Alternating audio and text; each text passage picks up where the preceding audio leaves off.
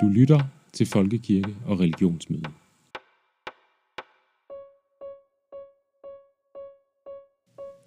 Frihed og forhud.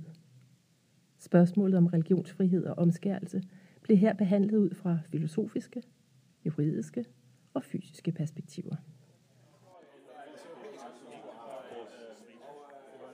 Vi lever i et liberalt demokrati, øh, og det er de fleste af os rigtig glade for. Et liberalt demokrati er baseret på en idé om øh, lighed mellem mennesker, vi er alle lige. En idé om frihed. Staten og fællesskabet skal give et vidt rum af frihed til, at man indretter sig, som man vil.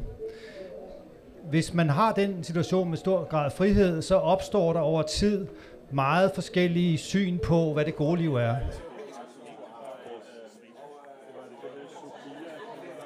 Clemens Kappel, professor i filosofi ved Københavns Universitet, deltog i debatten om omskærelse ved folkemødet i sommeren 2018.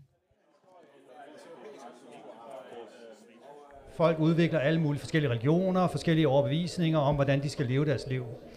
Når vi har et liberalt demokrati med den grad af pluralisme, så kommer vi i den situation, at vi selv har et syn på, hvordan vi skal leve vores liv, men vi lever sammen med mennesker, der har et andet syn.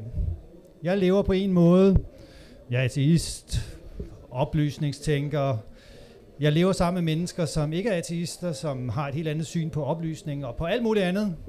Jeg synes, at de lever deres liv forkert. De synes, jeg lever mit liv forkert, men vi er enige om at tolerere hinanden. I Folkekirkens telt havde Folkekirke og Religionsmøde arrangeret debatten Frihed og Forhud. Vi er enige om at tolerere hinanden. Vi er selvfølgelig også enige om, at den tolerance er ikke ubegrænset.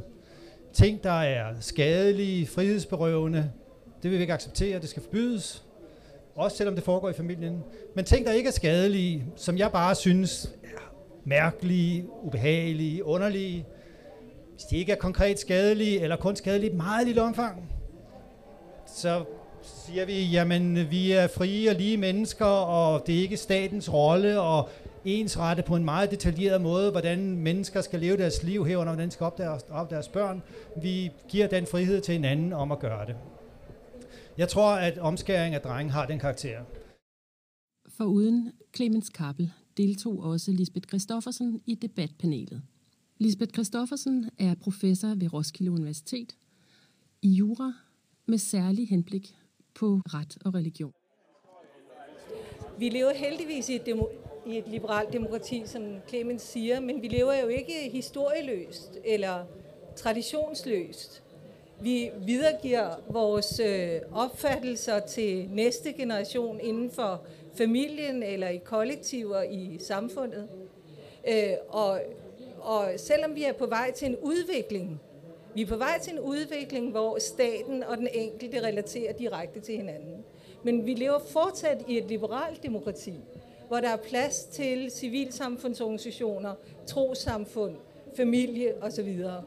Og den plads er jo sikret i grundloven, og når vi her er på feltet for øh, omskæring, så er vi altså inde i kernen af øh, religionsudøvelsen for en af de øh, ældste religioner i, i landet eller i verden. Civilsamfund, trosamfund og familie har alle vigtige roller at spille i et liberalt demokrati. Men trosamfund er særligt begunstiget ved en paragraf om religionsfrihed i grundloven. Grundlovens paragraf 67 lyder Borgerne har ret til at forene sig i samfund for at dyrke Gud på den måde, der stemmer med deres overbevisning. Dog at intet læres eller foretages, som strider mod sædeligheden eller den offentlige orden. Altså borgeren har ret til at forsamle sig i samfund for at dyrke Gud på den måde, der stemmer med deres overbevisning. Den sætning bliver tom, fordi i næste sætning kan Folketinget vedtage, at alt, hvad borgerne troede, de havde ret til, det mener vi strider mod sædeligheden og den offentlige orden. Og det er derfor, jeg synes, at den her, øh, mener, at den her debat rækker langt ud over spørgsmålet om øh, forhud på jødiske drengebørn. Den handler om, hvorvidt vi har religionsfrihed i Danmark. Jeg var lige over i det andet telt øh, hos grundvigianerne, hvor politikerne diskuterede det samme. Og de diskuterede både burka og øh, omskæring på én gang. Og det kan man simpelthen ikke, efter min mening. Øh, ja, man kan selvfølgelig godt sige, at begge dele handler om, hvad nogle religiøse mennesker gerne vil gøre med deres krop øh, øh, ude i samfundet. Min pointe er, man kan godt få et billede af, øh, når, når politikere øh, lovgiver om trosamfund, at trosamfund og religion, det er jo én ting, og vi skal bare tage os af, øh, hvordan de ikke må gøre det ene og det andet. Det, der er den afgørende mangel i diskussionen, det er, øh, at der er forskel på kernen i religionsudøvelsen. Helt ind i centrum, altså et ritual, som er identitetsbærende for især øh, jødiske trosamfund, og så alle mulige religiøse praksiser. Der er ikke nogen tvivl om i et liberalt demokrati, at vi sætter loven, men vi skal sætte loven på en måde, så der er plads til, at vi kan videregive kernen i en religionsudøvelse. Det betyder også, at trosamfund må acceptere, at de bliver reguleret med. Selvfølgelig bliver de det. Religiøse mennesker bliver reguleret med øh, i alle øh, mulige sammenhænge. Men når politikerne regulerer med trosamfund, så skal man gøre forskel på, om der er en eller anden øh, begrundelse for, at jeg gerne vil gå med kors, mens jeg arbejder i British Airways, eller om jeg gerne vil videregive et ritual til mine børn. Og det tror jeg er en meget vigtig øh, skælden at få med, øh, ved siden af de andre skælden, som handler om forholdet mellem flertal og mindretal.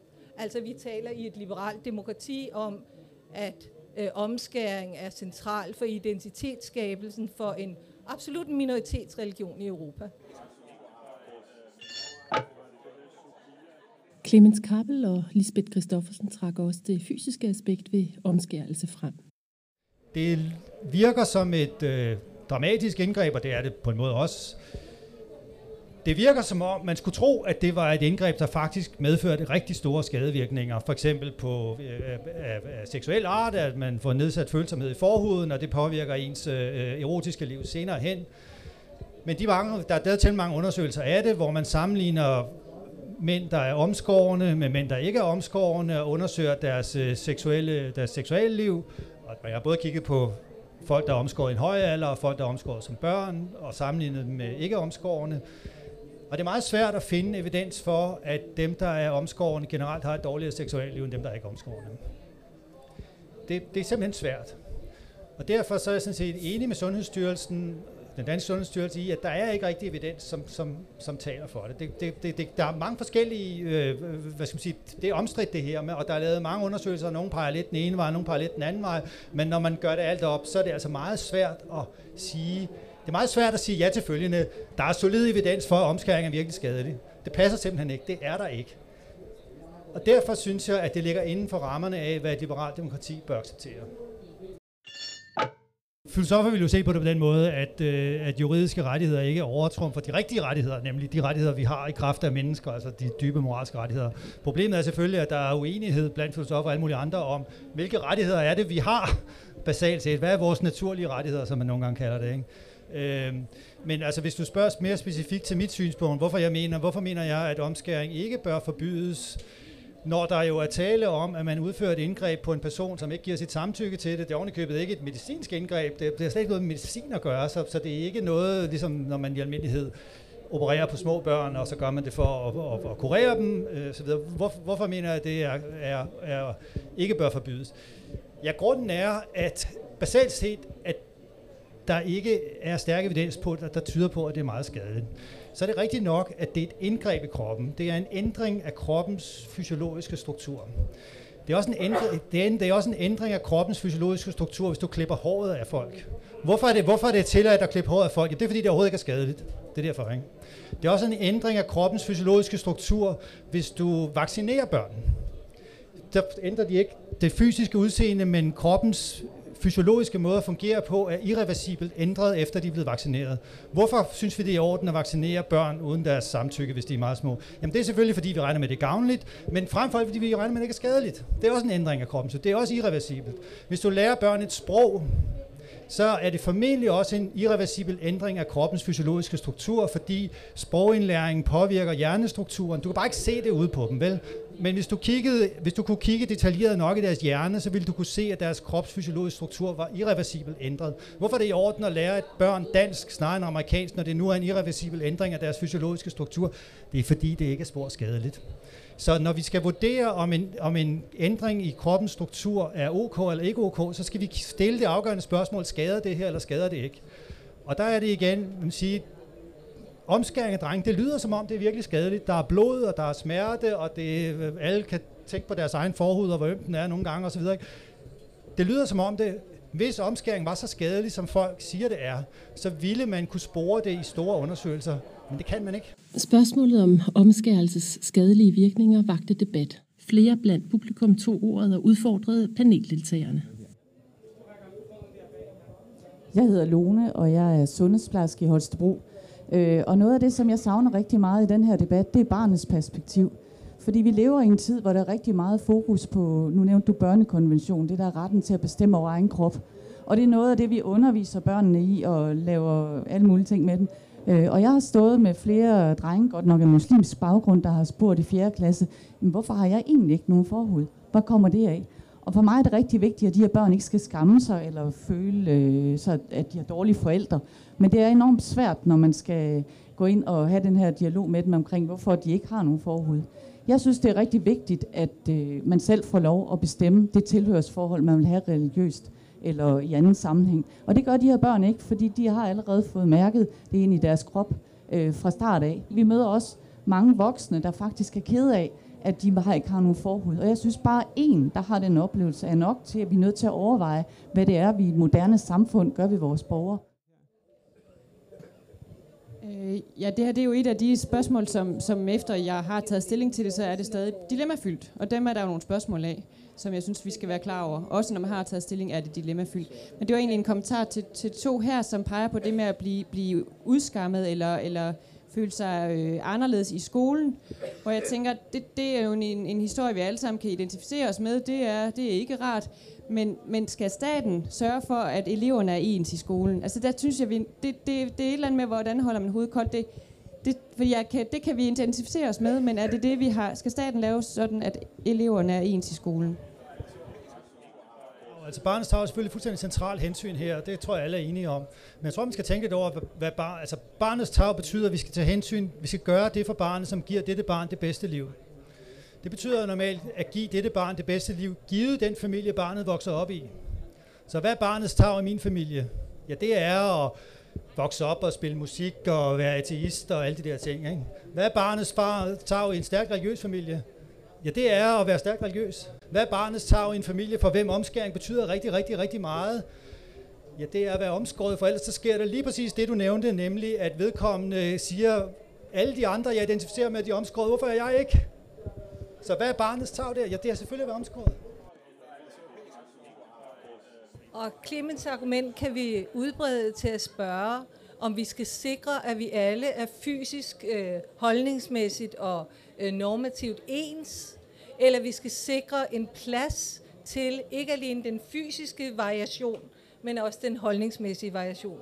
Og det er jo fremgået af det, jeg har sagt, at jeg stærkt går ind for det sidste, men jeg tror sådan set, at det ender med at blive et lidt gammeldags synspunkt. Jeg tror faktisk, at vi kommer til at tage debatten om forholdet mellem krop og stat i et øh, øh, samfund, hvor vi kan genkende hinanden på ansigtet, altså øh, via, hvad hedder det, big data osv. Jeg tror, at den her debat får en helt anden karakter i fremtiden. Teologi og jura, stat og individ, majoritet og minoritet – og endnu flere begrebspar står i kø, når vi debatterer omskærelse. Retten til at omskære sit drengebarn er en blandt flere cases, som det principielle spørgsmål om religionsfrihed udspiller sig igennem. Debatten om, hvad religionsfriheden giver rum og plads til, har varet hele 2018, og vi er næppe færdige med den.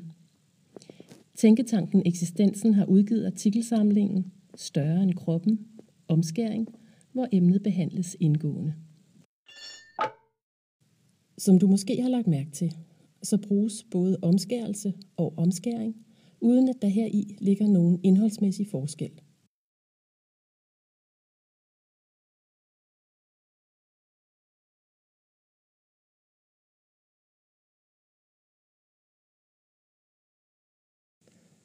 Debattørerne på folkemødet i sommeren 2018 brugte ordet omskæring – i løbet af 2018 blev det nemlig i tiltagende grad det ord, som debattører, uafhængig af opfattelse, brugte. Ordet omskæring bruges oprindeligt i medicinsk sammenhæng, og nu altså også i vid omfang, når man diskuterer ritualer og religionsfrihed.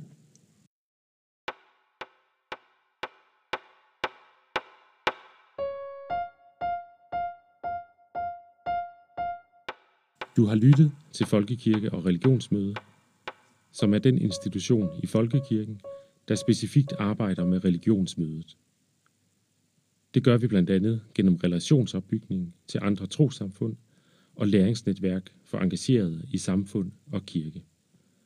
Følg med i vores arbejde på religionsmøde.dk. Programmet her var tilrettelagt og produceret af Marie Skov og Ane Christine Brandt.